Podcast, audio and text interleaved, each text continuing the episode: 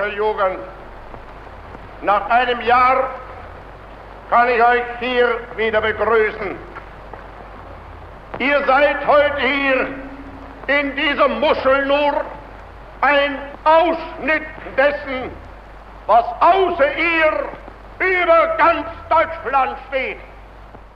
Minähän, minä seurasin hyvin tarkoin silloin kansainvälisiä ilmiöitä.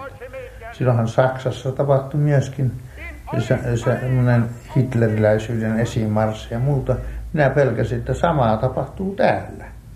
Ja, joten minä, minusta niin oli tuottava kaikki mahdolliset voimat vastustamaan tätä uutta fasismia, joka oli tulossa. Tässä Ylen arkiston tallenteessa äänessä oli Erkki Vala, toimittaja ja kirjailija, joka oli 1920- ja 30-luvuilla tärkeä hahmo Tulenkantajat ryhmässä. Erkki Vala oli Tulenkantajat-lehden päätoimittaja. Hän oli myös runoilija Katri Valan pikkuveli. Erkki Vala on jäänyt muiden tulenkantajien varjoon. Aikanaan hän oli näkyvä hahmo, joka otti terävästi kantaa yhteiskunnallisiin epäkohtiin. Erkki Vala herätti ristiriitoja. Tutkija Ainur Elmgren. Hänestä on aika lailla hyvin värikkeitä kuvauksia. Kaikki henkilöt, jotka tapasivat hänet, muodostivat hänestä hyvin vahvoja mielipiteitä suuntaan toiseen. Ja tämän perusteella myös saattoi mennä välit rikki herkästi, koska hän vaikutti hyvin itsepäiseltä henkilöltä ja hyvin määrätietoiselta. Hän ei herkästi joustanut periaatekysymyksissä varsinkaan 30-luvulla, kun hän koki, että hän todellakin edusti vainottua vähemmistöä. Niin hän omaksui sen omaksi identiteetikseen, että hän ajaa sorrettujen asiaa, koska hän on yksi heistä. Erkki Vala puolusti sananvapautta, ihmisoikeuksia ja demokratiaa. Näiden kaikkien hän näki olevan uhattuina etenkin 30-luvulla. Suuri uhka oli kansallismielinen ja antiliberalistinen fasismi, liike, joka halveksui demokratiaa. Tänään Erkki Vala tuntuu ajankohtaiselta hahmolta. Onhan Suomessakin tapahtumassa asioita, jotka muistuttavat 30-luvusta. On ihmisiä ja järjestöjä, jotka lietsovat vastakkainasettelua, ennakkoluuloja, pelkoa ja vihaa. Tutkija Oula Silvenoinen.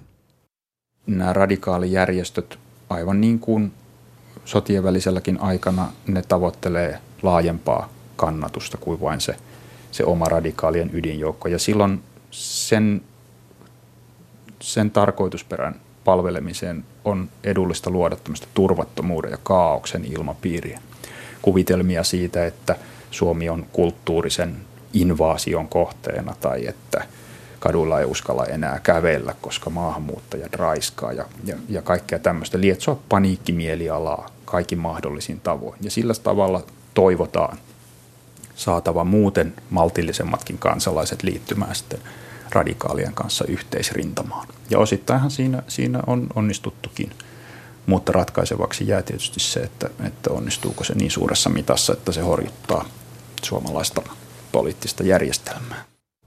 Oula Silvenoinen on yksi tuoreen Suomalaiset fasistit-kirjan kirjoittajista. Tässä ohjelmassa 1920- ja 30-lukujen suomalaiset fasistit ovat vahvasti läsnä. Pääroolissa on kuitenkin Tulenkantajat-lehden teräväkynäinen päätoimittaja Erkki Vala. Sanottakoonpa vielä, ettei kulttuurilehden toimittaminen ole vaikeata nykyisessä Suomessa. Ainoa tapa, millä painokanteesta voi välttyä meikäläisessä pappisvaltiossa näyttää olevan se, että ryhtyy ajamaan yleistä ihmisten silpomista mestauksen kuohitsemisen ja raippojen avulla. Tällainen ei kiihoita ja se on todella isänmaallista. Näin Erkki Vala kommentoi Tulenkantajat-lehdessä suomalaista yhteiskuntapolitiikkaa vuonna 1935. Hän otti kantaa myös kuolemanrangaistusta ja sterilointilakia vastaan. Vala sai useita painokanteita ja hänet tuomittiin sakkoihin ja vankeuteen viranomaisten ja uskonnollisten arvojen halventamisesta. Tutkija Ainur Elmgren kirjoittaa Erkki Valan elämäkertaa. Mä tutustuin Erkki Valaan historiallisena hahmona oikeastaan väitöskirjatyön aikana, kun luin 30-luvun lehtiä Suomesta ja varsinkin vasemmistolaisia kulttuurilehtiä, mutta myös oikeista. Ja tulenkantajat 30-luvulla poikkesi niin paljon siitä, mitä mä näin muissa lehdissä. Siinä oli jotenkin ihan oma linjansa, niin mä alkoi kiinnostaa se Erkki Valan omana projektina ja sitten myös Erkki Vala henkilönä, joka on ollut vähän sille unohdettu tai ehkä enemmän sisarensa varjossa, koska Katri Vala on, tai hänelle on omistettu elämänkertoja ja näytelmä ja myös kaunokirjallisia teoksia. Mutta muut tulenkantajat on sitten saanut enemmän huomiota, kuten Olavi Paavolainen ja Mika Valtari. Kyllä semmoinen yksilön voimakas mielipiteen ilmaisu on aina tarpeen, vaikka maailma, maailmassa muuten olisi hyvinkin semmoinen kollektiivinen järjestys. Se, siinä, aina siinä tulee virheitä, jotka pitää oikasta. Ja ne on usein yksilöt, jotka huomaavat nämä virheet. Tässä ohjelmassa kuultavat Erkki Valan haastattelupätkät ovat Ylen arkiston tallenteesta, joka on tehty 70-luvun lopulla.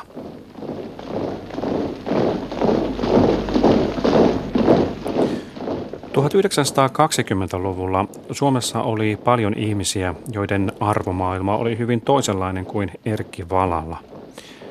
Monelle suomalaiselle Mussolinin fasistinen Italia oli esikuva – Oula Silvenoinen. No, kyseessä oli se joukko valkoisista, jotka oli pahimmin pettyneitä siihen sisällissodan lopputuloksena syntyneeseen Suomen tasavaltaan ja suomalaiseen yhteiskuntaan. Tämä väki etsi oikeastaan koko 20-luvun muotoa sille omalle poliittiselle toiminnalle ja löysi sen lopulta sitten Lapuan liikkeestä, mutta koko vuosikymmenen ajan sitä, sitä haettiin. Samoin kuin haettiin omaa poliittista identiteettiä, jonka jotkut löysi sitten ihan suoraan fasismista Italian mallin mukaan.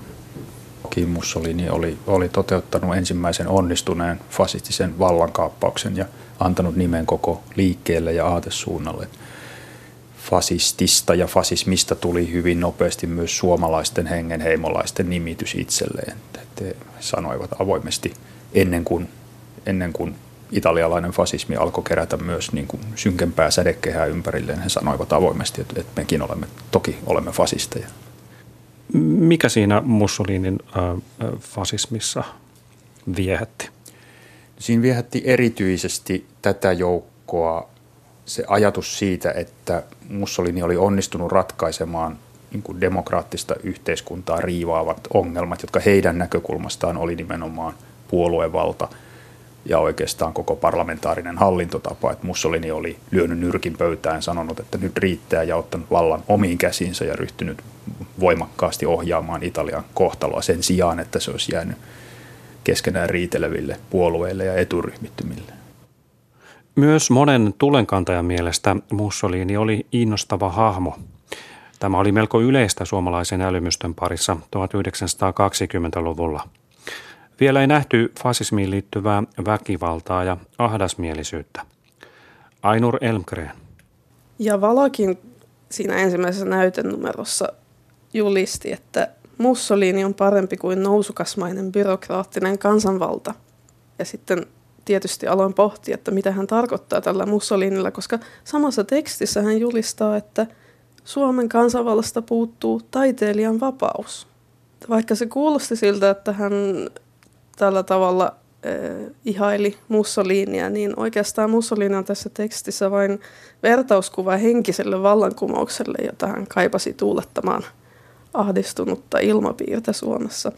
Ja sitten myöhemmin 30-luvulla hän tavallaan tarttu tähän nuoruuden, nuoruuden innon aiheensa ja julkaisi Tulenkantajissa artikkeli, jossa hän kävi läpi, mitä kaikkea Mussolini oli luvannut ja miten hän oli rikkonut lupauksensa ja, ja, ja perustanut taantumuksellisen poliisivaltion. Et se usein unohtuu nykypäivänä, että Mussolini oli Suomessa aika suosittu hahmo 20-luvulla, koska monet ajattelivat, että hän tavallaan tuuletti Italiassa. Italia oli semmoinen takapajuinen maa, joka tarvitsi tällaista uudistavaa vallankumouksellista sankaria. Tulenkantajien joukossa oli myös akateemisen Karjalaseuran jäseniä. Seuran piirissä kannatettiin aitosuomalaisuutta, joka ajoi yliopiston suomalaistamista ja suomen kielen ylivaltaa. Moni seuran jäsenistä haikaili Suur-Suomea.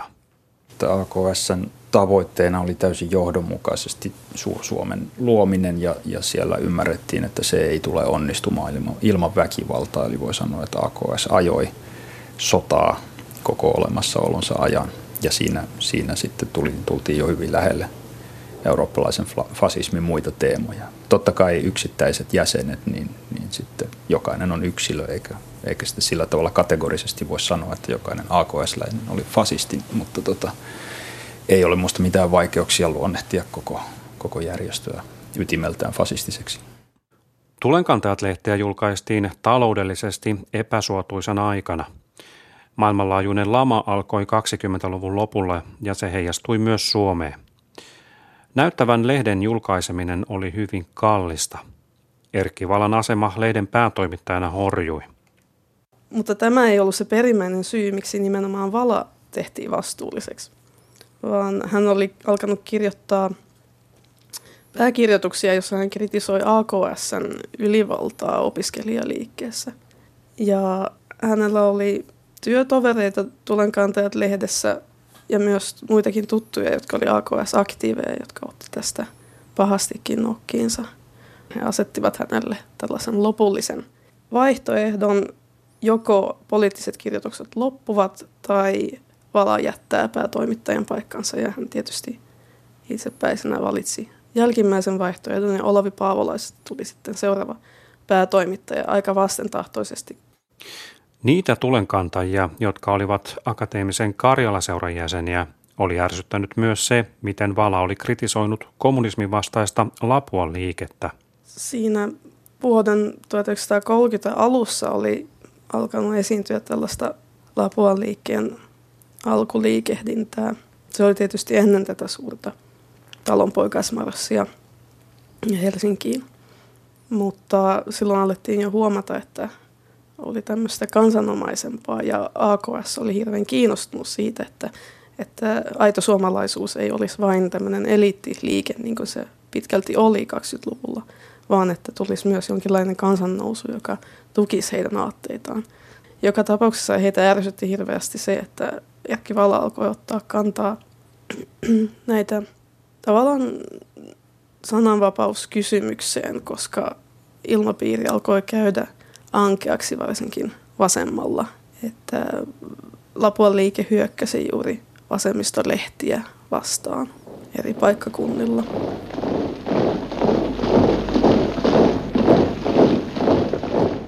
Lapuan liikkeessä ihailtiin Mussolinia eikä kaihdettu laittomuuksia ja väkivaltaa. Talonpoikaismarssi Helsinkiin kesällä 1930 oli Lapuan liikkeen voiman näyte – Marssiin osallistui 12 000 miestä, joista osa oli valmiita vallankaappaukseen. Oula Silvennoinen. Tietysti tämä haave vallankaappauksesta oli jo vanha siinä vaiheessa, kun Lapuan liike muodostui.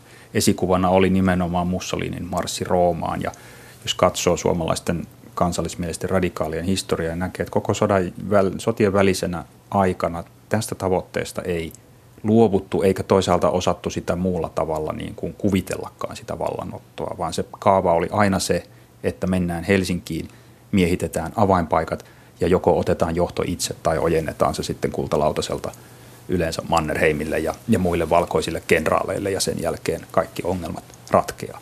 Tätä toimintamallia pyrittiin toteuttamaan sitten koko se sotien välinen aikakausi ilman, että siinä koskaan onnistuttiin – mutta talonpoikaismarssi kesällä 1930 varmasti oli se suurimman vaaran paikka, jolloin osa mukana olleista oli valmistautunut jo siihen, että liikkeen voiman näyttö yksinkertaisesti synnyttää sen yhteenoton, jonka yhteydessä se valta voidaan sitten kaapata vähän niin kuin itsestään. Ja jälkeenpäin oli vaikka Paavo Susitaipaleen kaltaisille radikaaleille suuri pettymys se, että sitä ei sitten tapahtunutkaan, sitä lopullista taistelukäskyä ei tullut, eikä syntynyt sitä väkivaltaista yhteenottoa, jossa mylläkässä olisi voitu vähän niin kuin itsestään se valta ottaa. Vihtori Kosolan johdolla Lapuan liike tyytyi odottamaan kansallista vallankumousta, jonka uskottiin olevan semmoinen voima, että se tulisi jotenkin itsestään, ilman että johtajien tarvitsisi ottaa mitään riskiä ja, ja ilman että johtajien täytyisi tavallaan niin kuin tehdä jotain ratkaisevaa ja asettautua itse alttiiksi vaaralle. Vallankaappausta ei tullut. Loppujen lopuksi Lapua liikkeeltä puuttui riittävän häikäilemätön johtaja, joka olisi vienyt kaappauksen loppuun saakka. 1930-luvun alussa Erkki Vala oli pari vuoden ajan melko hiljaa. Hänet oli syrjäytetty Tulenkaantajat-lehden päätoimittajan paikalta ja lehti oli lopetettu melko pian sen jälkeen. Lisäksi Valalla oli henkilökohtaisia suruja. Hänen vaimonsa kuoli todennäköisesti synnytyksen aiheuttamiin komplikaatioihin. Talonpoikais Marsin jälkeen Lapuan liike alkoi menettää suosiotaan. Tässä merkittävä tekijä oli entisen presidentin K.J. Stolperin kyyditys syksyllä 1930. Keväällä 1932 tapahtunut Mäntsälän kapina puolestaan merkitsi Lapuan liikkeen loppua. Kapinassa liikkeen kannattajat yrittivät vielä toteuttaa tekemättä jääneen vallankaappauksen. Oula Silvennoinen. Vakavaksi se olisi muodostunut, jos radikaalien sille uskolle, että suojeluskunnissa on heille laaja tuki, joka voidaan mobilisoida tämmöisellä näyttävällä tempauksella, jos tämä usko olisi osoittautunut oikeaksi. Ja voi olla, että se on hyvinkin, hyvinkin pienestä ollut kiinni. Osa suojeluskunnista ja suojeluskuntajohtajista lähti mukaan, muun muassa K.E. Levälahti täällä Helsingissä. Että tota, ei se kapina täysin, täysin vaaraton ollut, eikä pelkästään surkeaa pelleilyä, mutta toisaalta se kyllä osoitti sen, miten yksin se Lapuan liikkeen johdon muodostanut radikaali joukko siinä vaiheessa jo oli. Kansanliike oli hävinnyt alta, kansaa ei enää ollut marssimassa takana – ja seuraavaksi yritettiin mobilisoida suojeluskunnat ja sitten sekin jäi aivan puolinaiseksi. Vuoden 1932 Erkki Vala harkitsi Tulenkantajat-lehden uudelleen perustamista. Silti vielä Mäntsälän kapinan aikoina Vala oli vähän sille kahden vaiheella, että hän ei tiennyt mitä hän tekisi, mutta silloin alkoi ilmestyä Helsinkiin uusia nuoria ylioppilaita, jotka olivat kiinnostuneita toiminnasta, marksilaisuudesta. Usein, muun muassa Raul Palmgren otti itse Valaan yhteyttä.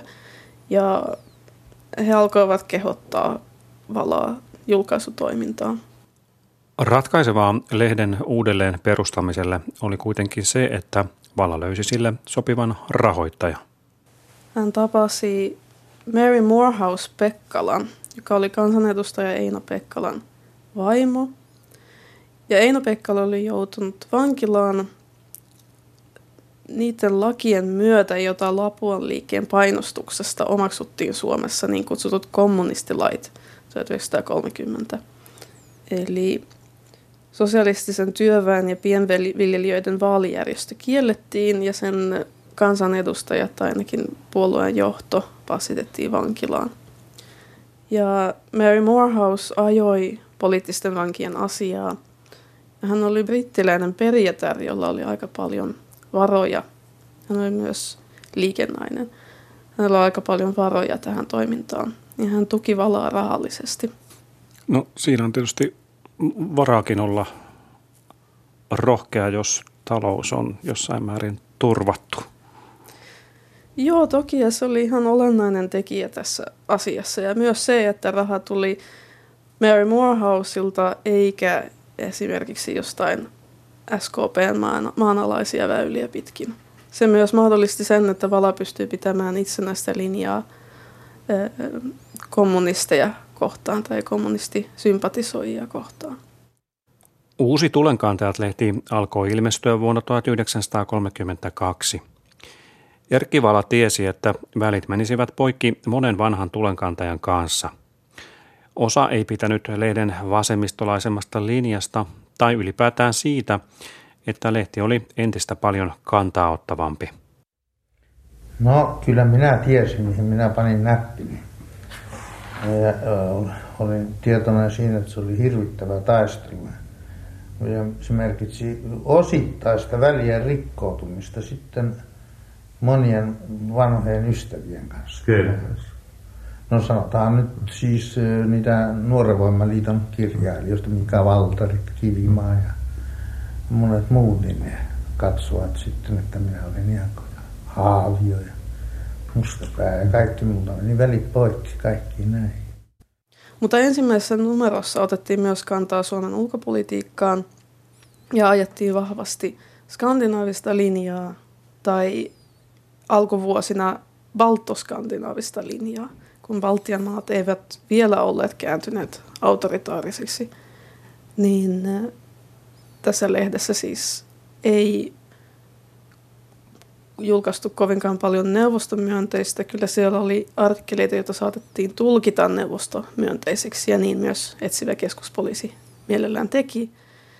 Mutta pääasiallinen linja oli pohjoismainen ja myös hyvin brittiläinen ja valautti myös kantaa USAn puolesta selittäen, että USA ja Iso-Britannia ajoi demokratian asiaa maailmalla, kun Keski-Euroopassa alkoi ilmestyä enemmän autoritaarisia valtioita.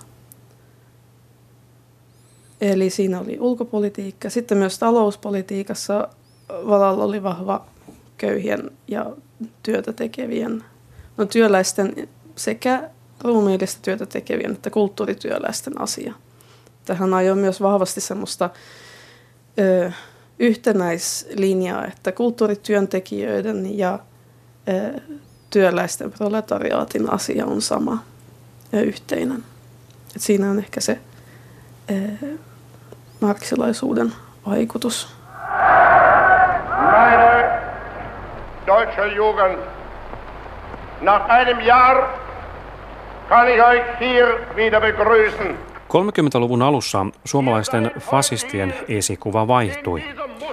Mussolinin fasistisen Italian tilalle tuli Hitlerin kansallissosialistinen Saksa.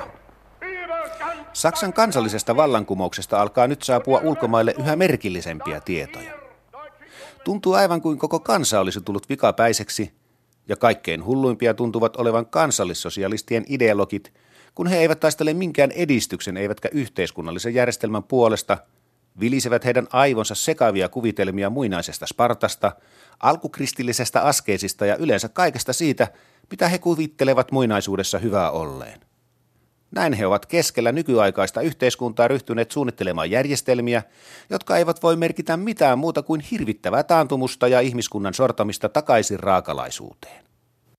Kuinka paljon Suomessa oli sitten ihan suorastaan niin kuin kansallissosialismin nimiin vannovia No kyllä niitä sitten Hitlerin valtaan nousun jälkeen oli paljon. Se oikeastaan voi sanoa, että se kansallissosialismi korvasi fasismin oman poliittisen identiteetin määrittävänä terminä.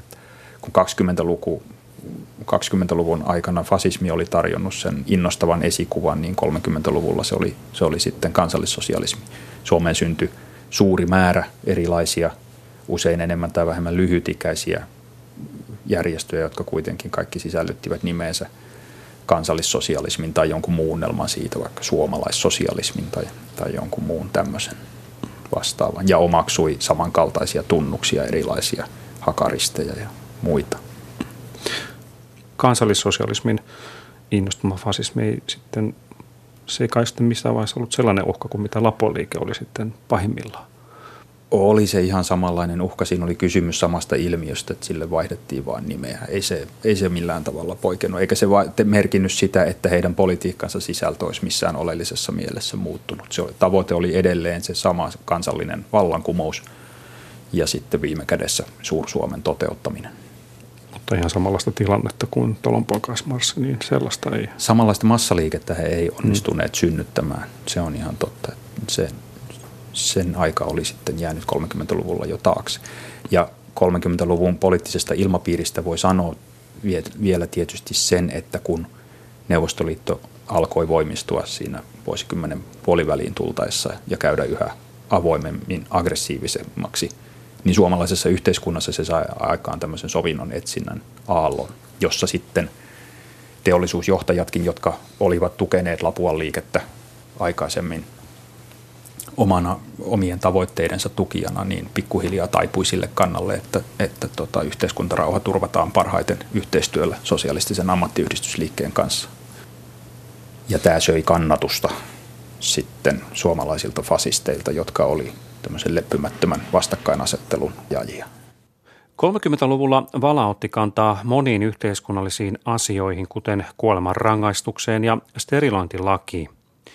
Vuonna 1935 voimaan tulleen sterilointilain mukaan kehitysvammaisia ja mielisairaata voitiin steriloida ilman heidän suostumustaan. Vala mielestä tässä loukattiin ihmisoikeuksia. Sterilisaatiolain perusteluiden johtavana ajatuksena on puhe alempi- ja ylempiarvoisista ihmisistä, ja jokainen elämää kokenut ihminen tietää tämän merkitsevän kapitalistisen yhteiskunnan käytännössä eroa rikkaan ja köyhän välillä. Sterilisaatiolain hyväksyminen todella tietää luopumista entisistä oikeus- ja ihmisyyskäsityksistä. Joo, mä luulen, että Vala oli tässä ajattelijana kyllä aika lailla edellä aikaansa, että tämmöiset rotuhygienia teoriat ja ajatukset sen hyväksyttävyydestä, niin ne ei millään tavalla kuitenkaan hänen aikanaan rajoittuneet kansallissosialisteihin tai fasisteihin tai kansallismielisiin radikaaleihin. Et ne oli yksinkertaisesti osa aikansa tieteellistä ajattelua ja niille uskottiin olevan hyviäkin perusteita ja sen takia niiden kannattajia saattoi löytyä mitä yllättävimmistä poliittisista ryhmittymistä. Se, mm. että joku sanoi valan lailla, että tämä on, tämä on ihmisoikeus- ja ihmisarvokysymys, niin, niin mä en usko, että se kauhean monen aikalaisen mielessä oli käynyt. Niin, se on mielenkiintoista, koska hän käytti ensin lääketieteellisiä argumentteja sitä vastaan ja antoi myös paljon palstatilaa professori Väinö Lassilalle ja muille tieteilijöille, jotka vastusti sterilisaatiolakia ja omaksui heidän tämmöiset tiedepainotteiset näkökulmat, että ei ole todistettu, että sillä on positiivisia vaikutuksia ja ei tiedetä, mitä vaikutuksia sillä on ihmiseen, siihen yksilöön, joka sterilisoidaan, että jos se on haitallinen vai ei, niin pitäisi olla varovaisempi. Mutta sitten sen jälkeen, kun laki oli mennyt läpi ja Suomessa oli sitten muitakin ajankohtaisia yhteiskunnallisia kysymyksiä, niin Vala alkoi yhdistää tämän sterilisaatiolain, sananvapauskysymykset, sananvapauden kaventamiset, erilaiset pakkotyötä muistuttavat työvoimapoliittiset toimenpiteet, joita 30-luvulla otettiin käyttöön, ja paljon muutakin nouseva fasismi, natsismi Euroopassa alkoi yhdistää nämä kaikki ilmiöt samaan pakettiin ja sanoi, että ihmisoikeuksia loukataan ympäri maailmaa ja Suomen ei pidä mennä tähän samaan junaan mukaan. Erikoisen mielenkiintoista on todeta, että virkamiehistön edustajat innokkaasti ovat ajaneet sterilisaatiolakia kuten kaikkia muitakin lakeja. Poikkeuslait, mestauslaki, talousneuvostoasia ja niin edelleen, jotka antavat virkamiehistölle mahdollisuuden käsitellä kansaa mielivaltaisesti. Näyttää siltä kuin Suomesta pyrittäisiin luomaan jonkinlainen mandariinivaltio, jossa tavallinen kansalainen voidaan suukapuloida, heittää vankilaan, teloittaa ja sterilisoida aivan kuin jossakin itämaisten satraappien muinaisessa valtakunnassa. 30-luvun lopulla Vala otti kantaa myös pakolaistilanteeseen, kun Saksasta pakeni paljon ihmisiä, joista pieni määrä, joitakin satoja, pyrki myös Suomeen. Hallitus suhtautui hyvin nuivasti pakolaisiin. Isämaallinen kansanliike IKL, joka oli myös eduskuntapuolue, oli hyvin kiinnostunut siitä, ketkä Suomeen pyrkivistä olivat juutalaisia. Mutta samallahan yhdisti tämän pakolaiskysymyksen kansalaisoikeuskysymykseen globaalisesti ja myös paikallisesti. Hän kirjoitti myös 38, että Saksan juutalaisvainojen yhteydessä on maailma jälleen kerran saanut näytteen siitä, mitä merkitsee kun valtio unohtaa velvollisuutensa kansalaisia kohtaan. Eli se, mitä tapahtuu heikoimmille, voi myös jossain vaiheessa tapahtua toisille ryhmille.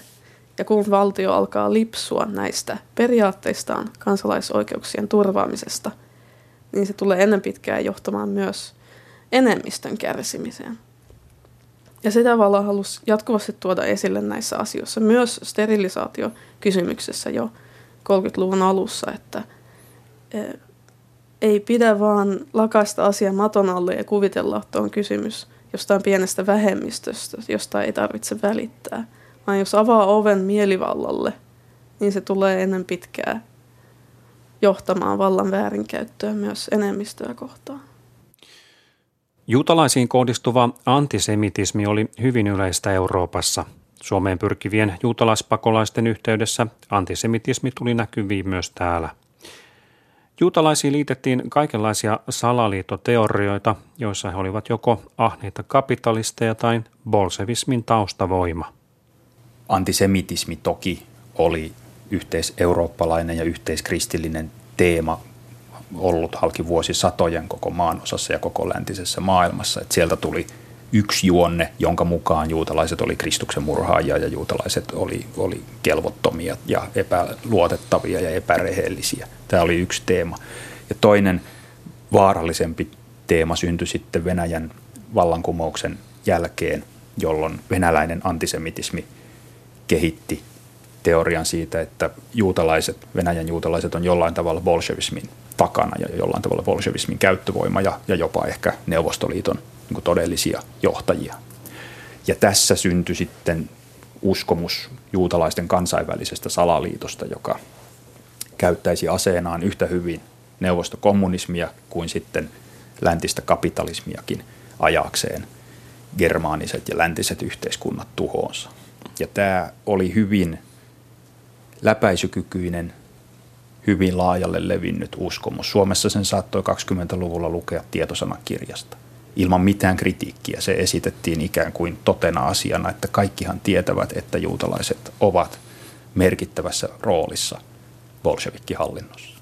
Ja sen takia löytyi valtavasti kaikupohjaa nimenomaan juutalaisia kohtaan tunnetuille epäluuloille.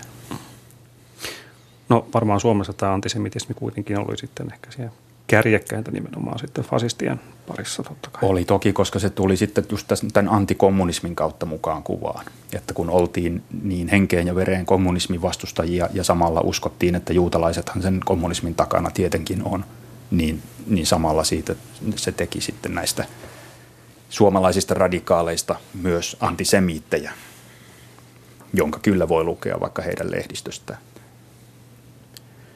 samoin kuin siitä tosiasiasta, että nämä ihmiset nimenomaan julkaisi Suomessa uusinta painoksina esimerkiksi Martti Lutherin pamflettia juutalaisista ja heidän valheistaan, tai sitten Sionin viisaiden pöytäkirjana tunnettua väärennöstä, joka oli syntynyt aikanaan saarin Venäjällä.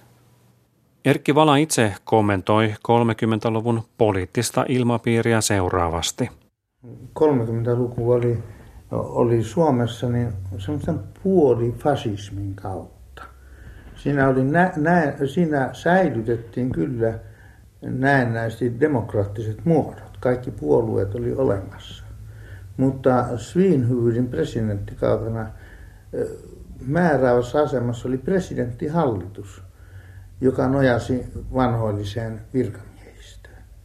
Ja kaikki yritykset toimia näitä fasistisia piirejä vastaan, niin ne aina niin mitätöitiin. Sen sijaan niin käytettiin poikkeuslakeja, jotka alun perin oli luotu siis IKL ja näitä muita fasistisia järjestöjä vastaan, niin niitä käytettiin demokraattisia piirejä vastaan. Suomalaisen fasismin viimeisin kukoistuskausi vallitsi sotien aikana. Niiden jälkeen tilanne muuttui täysin – Oula Silvennoinen. Sotien aikana suomalainen fasismi eli ehkä toistaiseksi kuitenkin viimeisimmäksi jääneen kukoistuskautensa ja, ja voimakkaimpien toiveiden ajan. Siinä vaiheessa oikeastaan haaveet valtiokaappauksesta oli jääneet jo pitkälle pois, mutta sitten kun mentiin Saksan kanssa liittoon ja yhteiseen sotaan Neuvostoliittoa vastaan, niin ymmärrettiin, että se ehkä vielä kerran voitaisiin toteuttaa se valtiokaappaus ja siirtyminen vähintään autoritaariseen järjestelmään Saksan tuella. Ja tuota, samalla tavalla ymmärrettiin, että jos Saksa voittaa sodan ja syntyy Saksan hallitsema uusi Eurooppa, niin Suomen poliittinen järjestelmä ei voi säilyä entisellään, vaan Suomen täytyy myös siirtyä autoritaarisesti hallittuun yhteiskuntaan ja sopeutua osaksi sitä Saksan hallitsemaa uutta maailmanjärjestystä. Ja tähän suomalaiset fasistit ryhtyi kyllä aktiivisesti varustautumaan jo, jo sodan aikana. Ehkä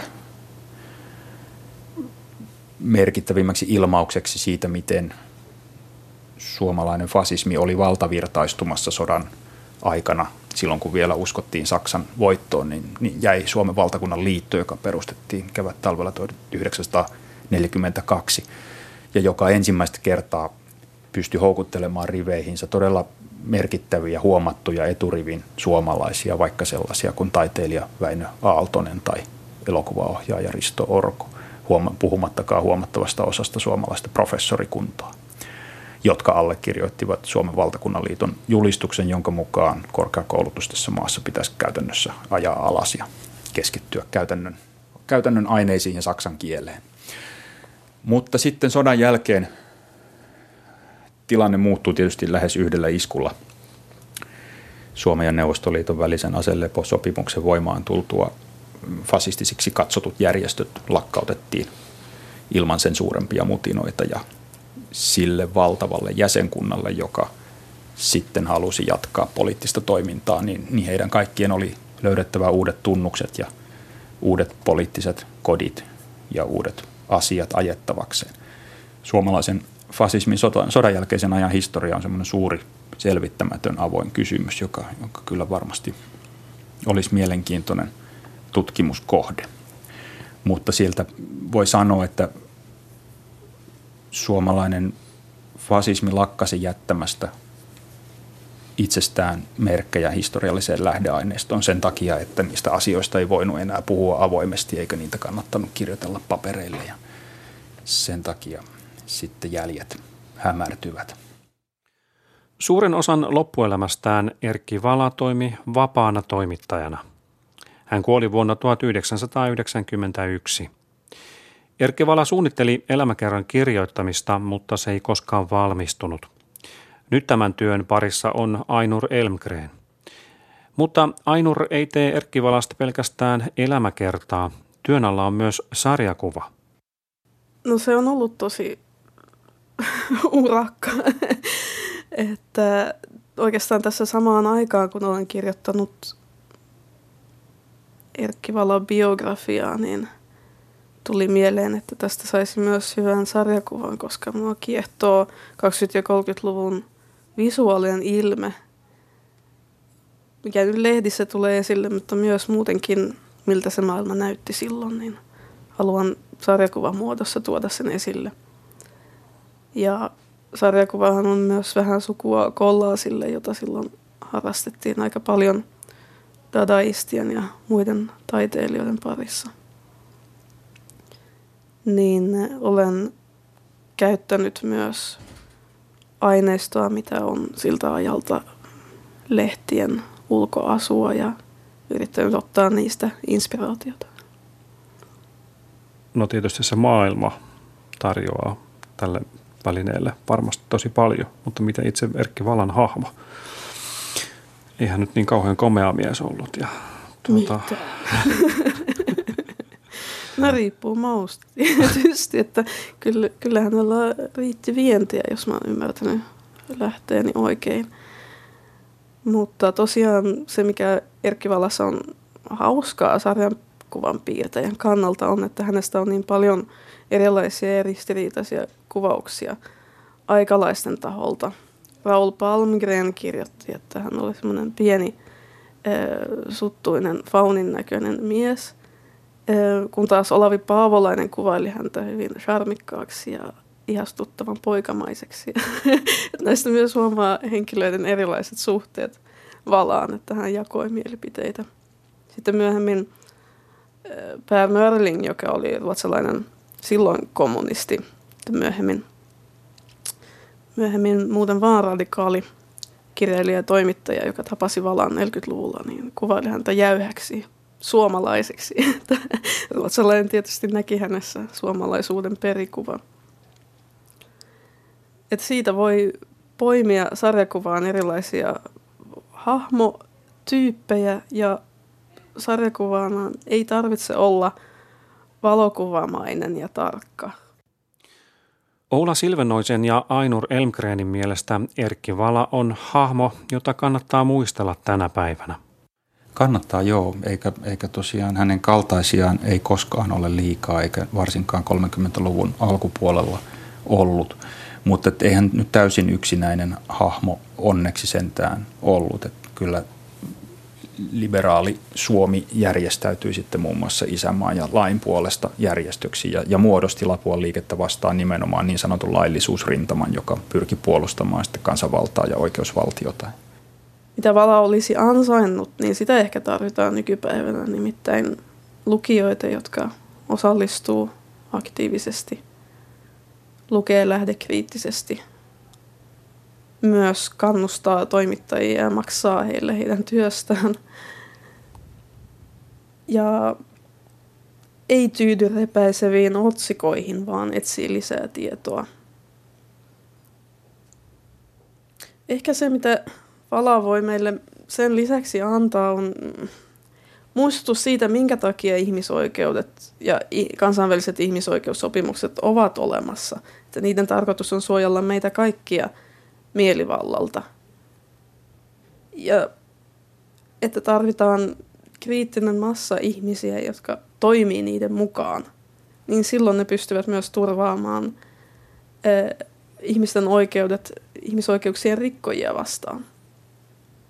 Tietysti on vaihtoehtoja oikeusvaltiolle olemassa, mutta haluammeko me kaikki elää sellaisessa valtiossa,